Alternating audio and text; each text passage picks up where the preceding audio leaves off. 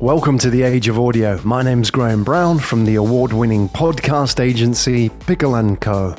The Age of Audio is a series of conversations with thought leaders and changemakers in the world of audio. That's podcast, radio, and social audio, converging with big data to create engaging and authentic content for a new generation of listeners. Okay, let's just get straight into it, Elaine. What do they teach you as a journalist? What do journalists know that other people don't know when it comes to telling stories? Wow, that's a great question.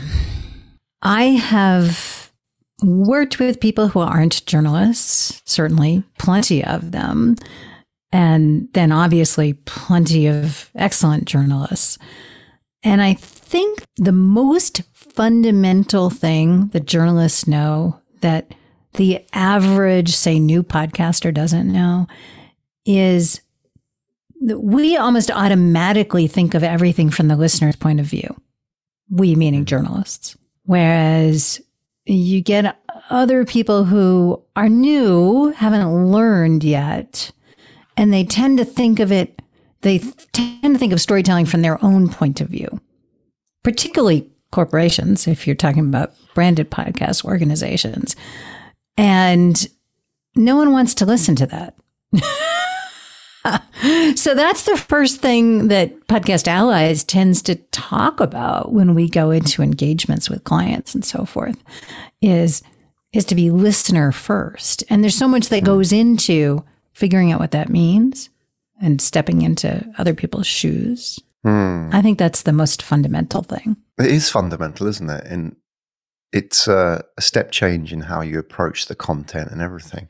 Well, where does that come from when you start out as a journalist? Does that come through, you know, does somebody beat that into you in the editing room or, you know, like an old fashioned editor, or is it part of the thought architecture? Where does it come from? Or is it just sort of learned on the job? Wow. You know, for me, if you've been doing something for a really long time, I think it's very easy to assume that everything you know, everybody else knows and takes for granted.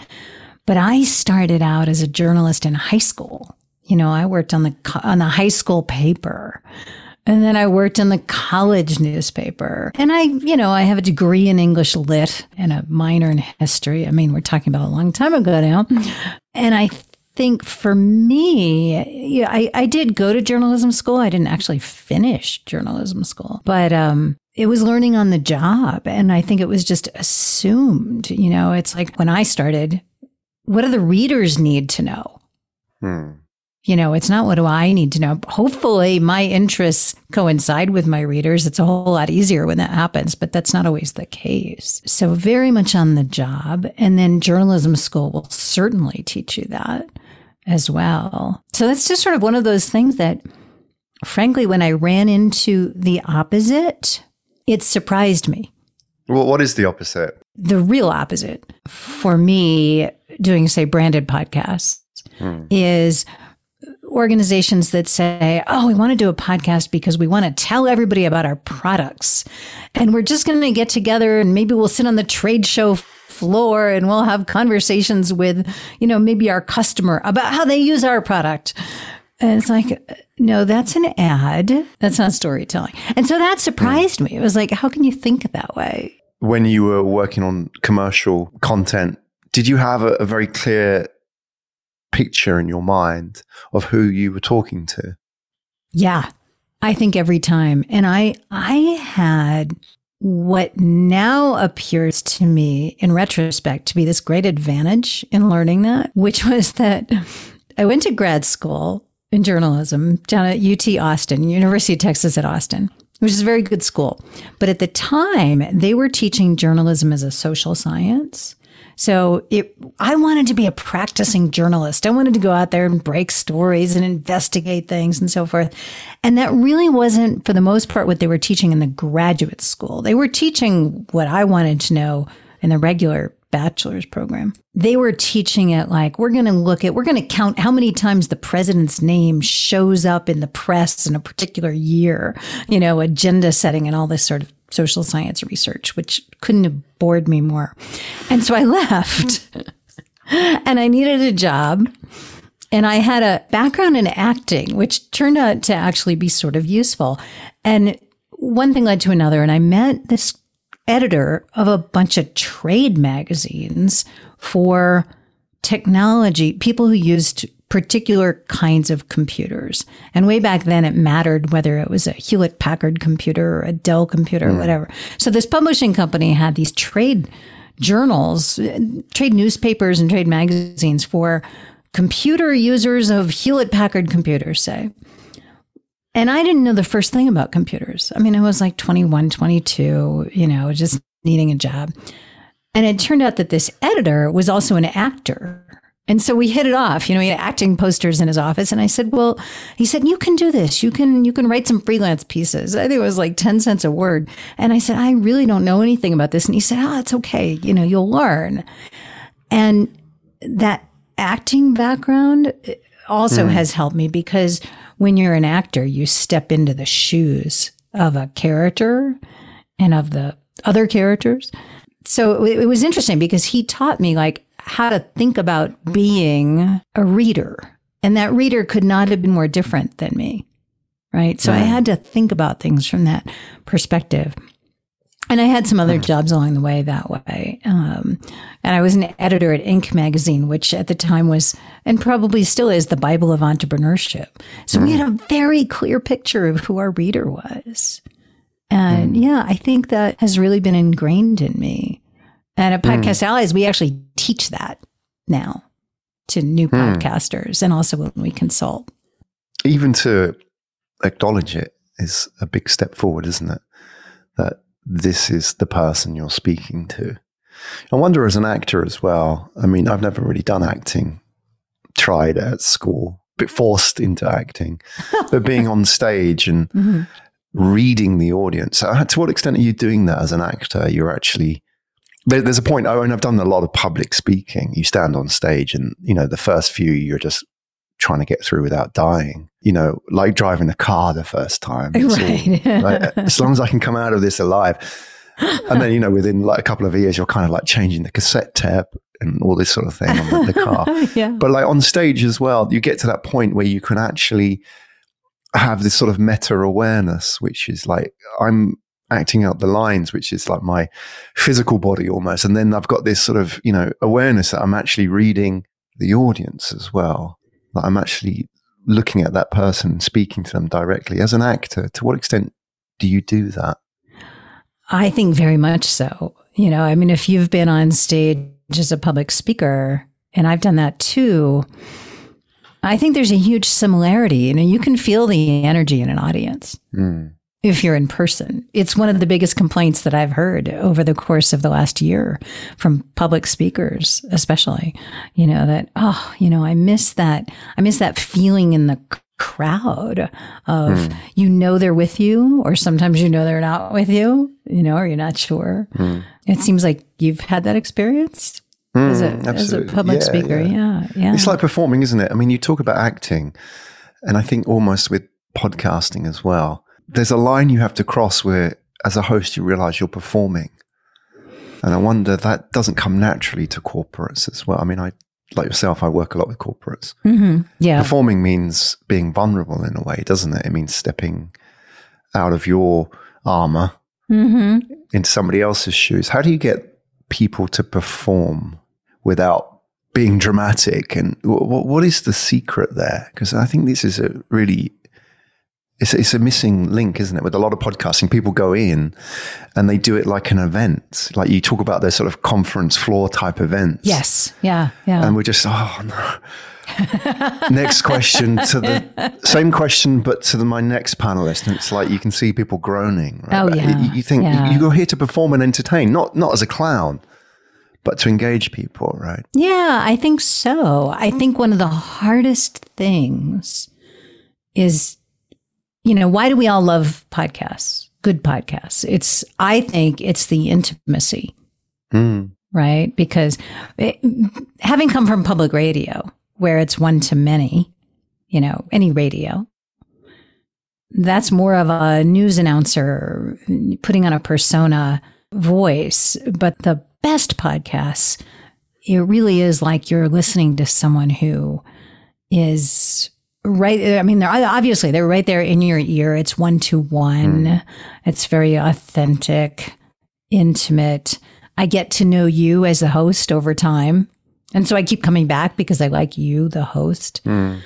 And um, it's a pretty hard thing to teach. I think it's teachable, but it's a pretty hard thing to teach. And I think often I'm not always the best at it as a host because I spent a lot of years in public radio and it's hard to turn off that news announcer persona. You know, you just fall into it automatically. It's it can be hard to turn off. I really admire people who they're just like Manoush Zomorodi, for instance, Mm. is so good at that. And um, oh, there's so many. Jonathan Fields, of Good Life Project, is really good at it. I mean, there's a, there's a lot of them, and I really admire that. I think one of the ways hmm. to coach hosts to do that is to encourage them to listen to hmm. podcast hosts that they really like and try to deconstruct that, you know, and hmm. listen to how how real is this person sounding? What do you think? Yeah. think? What do you think? Absolutely. I, I totally agree with you. I think, like, you know, to listen to the, or it's like listening to music. If you're a musician, you would listen to other musicians to get inspiration. And almost it's like embedded in your brain, the patterns, the sounds. Like a photographer, I know, you know, photographers who did photojournalism, won awards for it. I asked him, like, you know, how do you take a good photograph? And he says, I don't know. I just look at lots of lots of photographs, and that's it. You've got those patterns in your head, and I think it's similar with listening, isn't it? You, it's embedded in your brain what a good sound sounds like, whether it's music or a podcast, and even yourself. I listen to, for example, your voice. I can clearly tell you've been on radio. There's something about it as well. You know, you've got that radio voice, and only when you start talking to people in the, the, the trade, do you realize actually that's craft? Why, why, just something I'm curious about, like, why do radio people sound a certain way? And also, you know, when you talk, there's a lot of emphasis, like, you know, you, you're, you're acting in a way, not, not in any sort of pretentious way, but it's like you're conscious of the fact that the listeners can't see you and they're not sitting in front of you. So you're you're reaching out to them, engaging them with your emotions in the voice, right? well, I hear that in your voice. I, I Well, I've been hanging around with people like you for a few years. That's where I'm getting it from. I, when you said that you had not acted or that you were forced to act, I thought, no, no, no, no, no. And then you said, but I've done a lot of public speaking and I, Right. I can hear it. I can hear it. Absolutely. Yeah. Well, what about training that to corporates though? Because that doesn't come naturally. Where where do you get that from? How do I train them? No, how do you like your voice is a Hmm. an, an instrument, right? It carries emotion. You're not monologue. You're not monotone. Sorry. Mm-hmm, mm-hmm. Where does that come from? And what are you, are you conscious of it when you talk? I'm not particularly conscious of it when I talk. I think I probably sound different when I'm being interviewed or I'm interviewing than if you and I were to sit down over lunch. I might be less careful. Hmm. Perhaps and it's but it's an automatic thing you know like i'd like to actually be less careful and and more authentic. Boy you're really making me work hard graham with these Yeah. questions because so much of this is intuitive. And we've just at podcast allies we've just launched this training arm of our company. And so i have to take all this stuff that i've just been doing for decades and try to translate it into something that is in my conscious brain. Like how hmm. do you? And and so far in my experience and i haven't been you know work coaching hosts for that long a few years everybody needs a different kind of coaching right? Because everybody's coming from a different place. And so it goes hmm. back to that listening. It's like what am i hearing hmm. f- in your voice? Or in the kinds of questions that you ask or the way you ask them? Or in how keenly you're listening to the to me for instance Hmm. um, as your guest and i think i think everybody is different and so the coaching is a response in some ways i have thought, though, and I would love to get your take on this.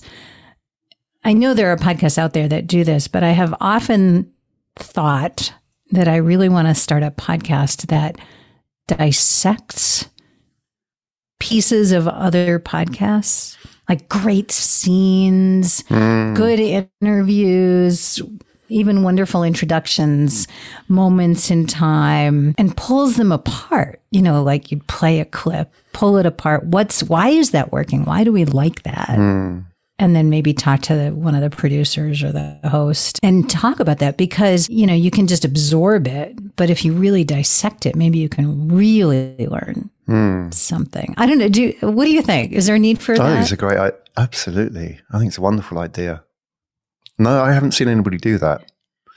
And in a way, Elaine, you were saying that what comes very intuitively, intuitively to you is sometimes the hardest thing to, you know, create an architecture out of and teach because you have to really think about it because you've just been doing this as muscle memory for years and years. And now you actually have to make words out of it yeah which is tough, right? But maybe that's how you do it is by break, tearing down, you know, and in a very sort of agile way, you're kind of evolving that architecture. And, you know, may, maybe there isn't like a, a playbook for it right now, but as you go through and dissect these scenes, maybe that comes together. yeah i think i think there's truth in that. And then of course you also do pull in Hmm. being a journalist of any kind. I don't think it matters the medium. The longer you do it the more you pull in things that you've learned in different fields and connect them. It's it's sort of like being this interdisciplinary yeah i can't help myself. Oh this thing i see over here in something hmm. about the environment i see over here in business or i see and you know you pull things together. And in terms of training good podcasters you know so much of it depending on the format is in the writing. So there hmm. are certain frameworks that you know you can pull from say narrative nonfiction that hmm. are very trainable, have been trained. I mean, when I first went to work in public radio as a reporter in 2008, they talked to me about theater of the mind. And I had not heard that hmm. phrase before.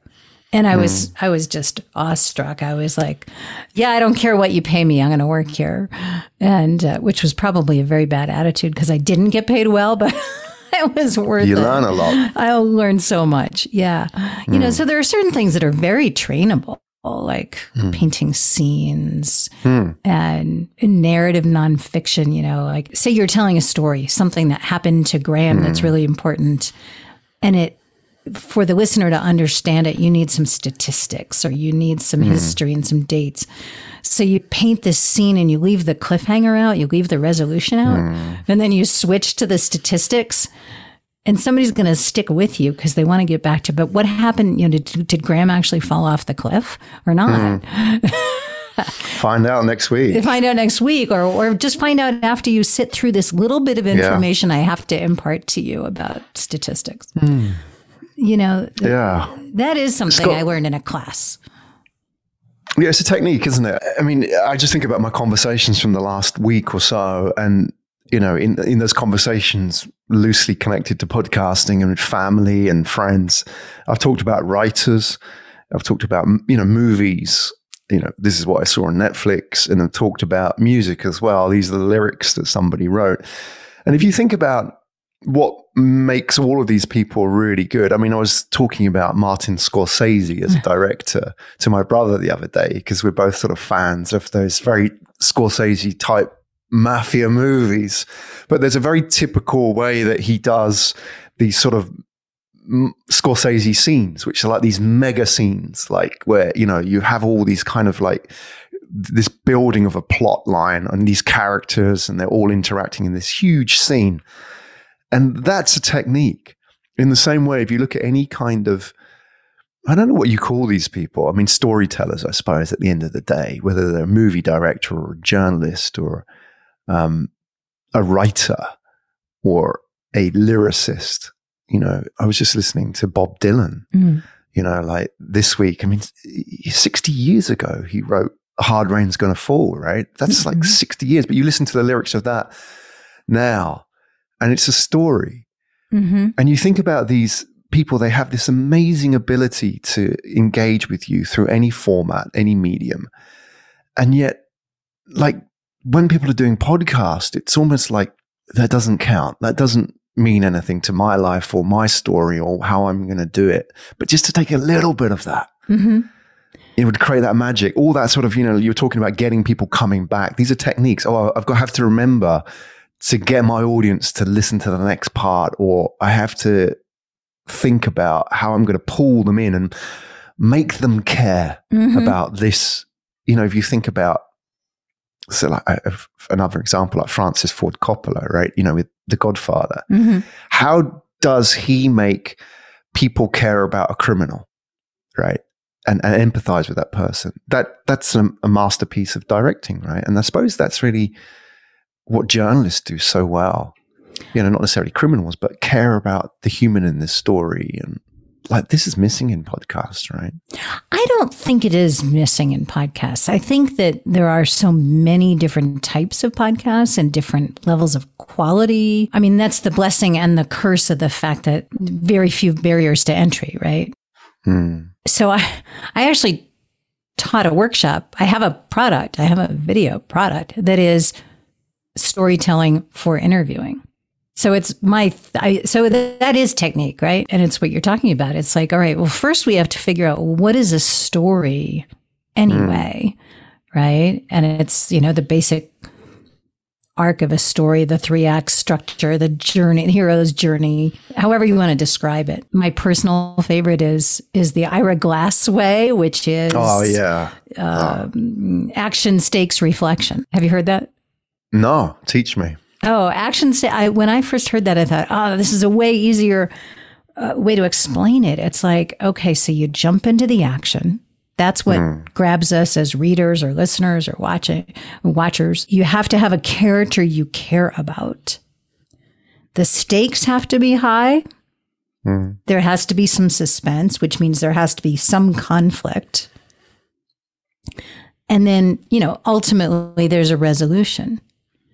And, and a story is essentially something that moves along where we're always saying, and then what happened? And then what happened? And then what happened?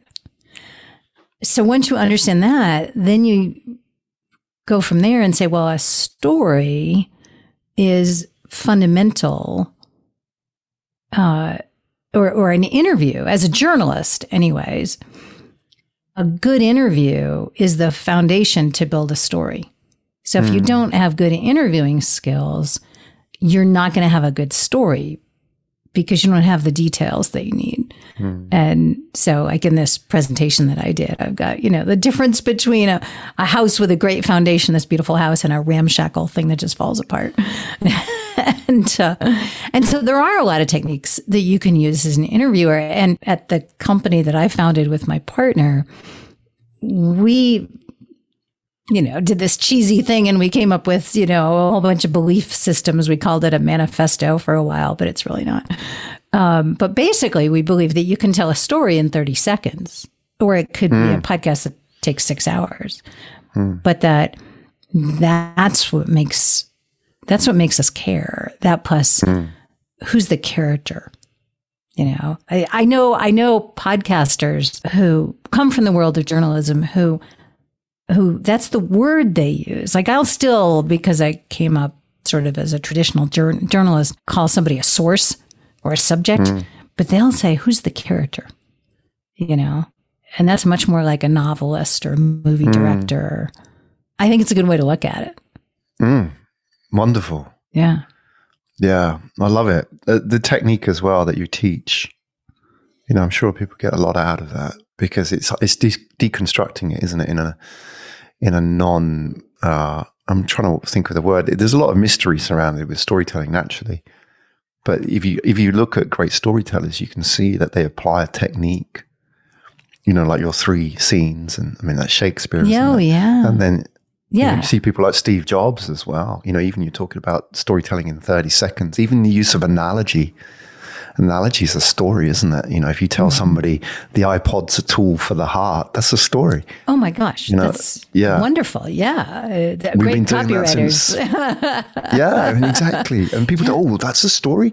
I thought a story was once upon a time, you know. Mm-hmm, and I think mm-hmm. ma- maybe the, a part of the, you know, sort of like concluding this is like the, the part of the resistance is maybe that people, uh, firstly, they don't understand that that is storytelling, and secondly, people think that storytelling is some sort of fabrication of the truth, and like as a journalist, you should focus on the truth and not the story.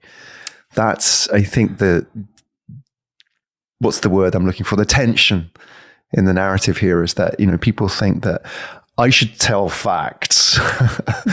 you know, that's what I'm here to do because nothing else is acceptable. I mean, how do you get over that? Because that's quite common, isn't it? That people feel that, you know, they should be like Spock and Well, just giving yeah. things as cold, emotionless delivery. I'm sure it's a cultural thing, and so many different things affect that. So, what's your age? You know, what era are you from, so to speak, in terms of journalism or now podcasting? I think, I think in my world, podcasters are a little bit more about telling the human side of things Mm. right? And I also think among younger journalists these days, you know, there's starting to be a lot of discussion that about the myth of objectivity. You know, there hmm. is there really is no such thing as objectivity because we all come from our own lived experiences and you know, like in America, hmm. you know, white supremacist culture, right? So we assume like, you know, a certain lens that's subjective. Well, no, it's it really isn't. But we haven't we haven't taken that. I think people are starting now to take a step back and hmm. say, is that truth? Is that is there such a thing as objective truth? What happens if I look at it through the lens of this lived experience versus hmm. that lived experience? But it sounds like you've had some very different experiences. If I can turn the tables for a minute, hmm. than I have in terms of like, you know, when you said, I think storytelling is missing from podcasting. Hmm. T- tell me why you feel that way. Like, wh- Well, maybe it's it? because, yeah, um, we're behind here in Asia a little bit. Well, a little bit, like four or five years. So the kind of podcasting now. So, firstly, you don't have people like Ira Glass because you don't have public radio in the same way that you do in the States or the UK, for example, with BBC or NPR. or Canada Oh yeah, of course. Yeah, all of those, even in Australia as well. These these sort of you know great traditions of storytelling, I suppose, Yeah. um, which can be done without any sort of commercial interest, really. right. So you, right. don't, you don't have that, and then you also have uh, you know corporates who are approaching it, and they are for the first time having to uh, be vulnerable. Mhm. And it, so, in some sense, it's happening slowly.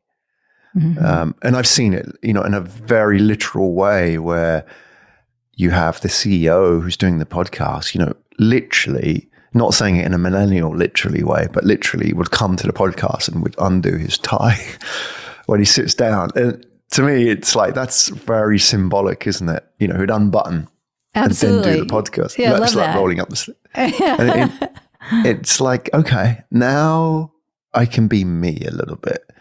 And it doesn't come naturally no. because, you know, what, what I say to the host is like, like you told me you, uh, you know, you were an actor, you trained in acting, you were passionate about acting, etc. Th- these are bits of detail that you've told about yourself, which hosts will sometimes miss the opportunity to do. And I always tell them that the audience connects with you and not the guest. You're, you're the, Mhm. you're the bridge into their world, right? And I feel that hosts many times deflect that. And I did that when I started out in podcast. I, you know, I did hundreds of episodes without saying anything about me. Right. And I hmm. felt that was a missed opportunity because I was the reason, or any host is the reason that you'll keep coming back because we connect with you. Right. I mean, Ira Glass is a great example here. I mean, he'll mm-hmm. sh- guide you into the world of many people, mm-hmm. whether they're running a diner or whatever it may be. but you connect with him and he's your bridge into that world, just as a good radio anchor would be, right? So to your point about like, you know, why do you think storytelling is missing is because I feel that people still see themselves very much like an event moderator because Mm-hmm. Mm-hmm. that's all they've known. And it takes people like yourself and hopefully myself to show people, oh, look, this is what it could be. And it takes the same coaching over and over and over Hmm. again. Because I think I've had this experience not that long ago. If you grew up in a very professional environment, corporate environment, if you will, Hmm. um, you are trained to behave in a certain way. And you are rewarded for that training to the point where it comes so naturally you don't know you're doing it. Just like I was talking about, it's hard to get over that news announcer voice. You know, it just becomes a part of you. It's quite difficult, I think, for people in the corporate world to all of a sudden go, oh, I'm just going to relax and be me and be, but especially because, you know, who's listening, hmm. what happens, you're, you're, it's an identity shift. I have, I have a student who is in business for herself. She does B2B content marketing. She's a really good writer. She's super professional. She's been extremely successful at this for 20 years. And now she's starting a podcast uh, called Exceptional Girls. And it is about having daughters who are neurodiverse, right? So they have autism or ADHD or whatever. And she she used that term. She said, "This is an identity shift for me. This is scary. What are my clients going to think? They've never seen this part of me before."